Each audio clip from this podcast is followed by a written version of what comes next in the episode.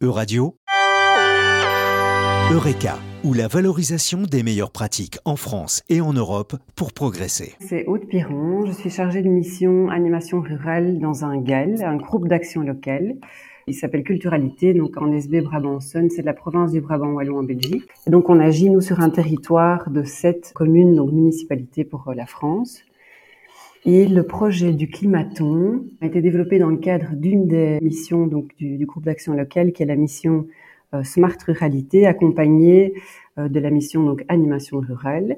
Ce Young Climathon, donc spécifique à la tranche d'âge 12-18 ans, il a été réalisé en octobre 2021. Sur 2 journées, donc c'est vraiment un marathon créatif qui a pour objectif de créer une émulation créative autour de challenges climatiques locaux. Et l'idée est que les jeunes travaillent en équipe à trouver des solutions innovantes pour répondre à ces problématiques qui sont vraiment issues du territoire et qui sont issues de problématiques locales vraiment rencontrées par des acteurs du territoire, donc ils peuvent soit être des acteurs publics, donc on avait ici comme partie prenante la ville de Jodoigne. On avait aussi une entreprise, donc c'est ça, c'est acteur public, acteur privé. Donc on avait une entreprise, c'était un magasin de consommation de produits en vrac. Et on avait également une architecte spécialisée en éco-construction. Donc on avait 3 thématiques de challenge. Un challenge sur le thème de l'isolation et de l'énergie. Un challenge sur le thème donc de la consommation en vrac. Et un challenge sur la thématique de la mobilité et de la pratique, l'utilisation du vélo. Donc on a commencé à travailler avec ces différents partenaires, on les a accompagnés vraiment dans la rédaction d'une étude de cas à partir de la problématique qu'ils vivaient au quotidien. Donc ce projet a été financé en partie par un financement Leader, qui est un financement européen spécifique pour le développement rural. Mais ce projet a été surtout financé par la fondation Roi Baudouin.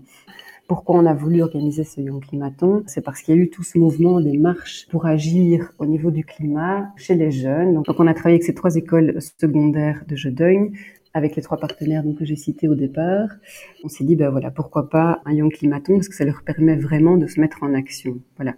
Pour ça, on a suivi une première formation faite de 2 jours à Paris, qui nous a permis d'apprendre une méthodologie bien spécifique, créative, qui utilise des outils visuels. Notre objectif était vraiment que ce soit le plus accessible possible aux jeunes et aux enseignants, parce qu'on a travaillé effectivement avec 70 jeunes, répartis en groupes de 8 étudiants, chaque fois accompagnés par un enseignant. Et ils avaient une journée pour analyser la problématique à l'aide de ces outils visuels. Et en fin de journée, arriver à déjà un prototype de projet à proposer. Et la 2e journée du Climathon, ils réfléchissaient vraiment en équipe, concrètement, à la solution à proposer aux différents partenaires porteurs de challenge, comme on les appelle. Et on leur demandait de nous présenter leur solution de manière un peu ludique. Et ils devaient la présenter face au jury. Et donc, 3 projets ont été retenus. Donc, l'idée derrière ces prix-là, c'était qu'ils recevaient un accompagnement de plusieurs mois pour pouvoir mettre en place concrètement leur solution en partenariat avec les porteurs de challenge. Pour l'isolation, il y a un groupe qui a proposé l'organisation d'un salon en fait, de sensibilisation à l'énergie et à l'isolation, surtout des Jodoinois. Un salon, mais qui a pris plutôt la tournure d'organisation de matinées destinées à l'énergie, où des habitants étaient invités avec différents experts pour qu'on puisse les orienter, leur expliquer ce qui existe sur le territoire en matière de possibilités de techniques d'isolation et à quel coût.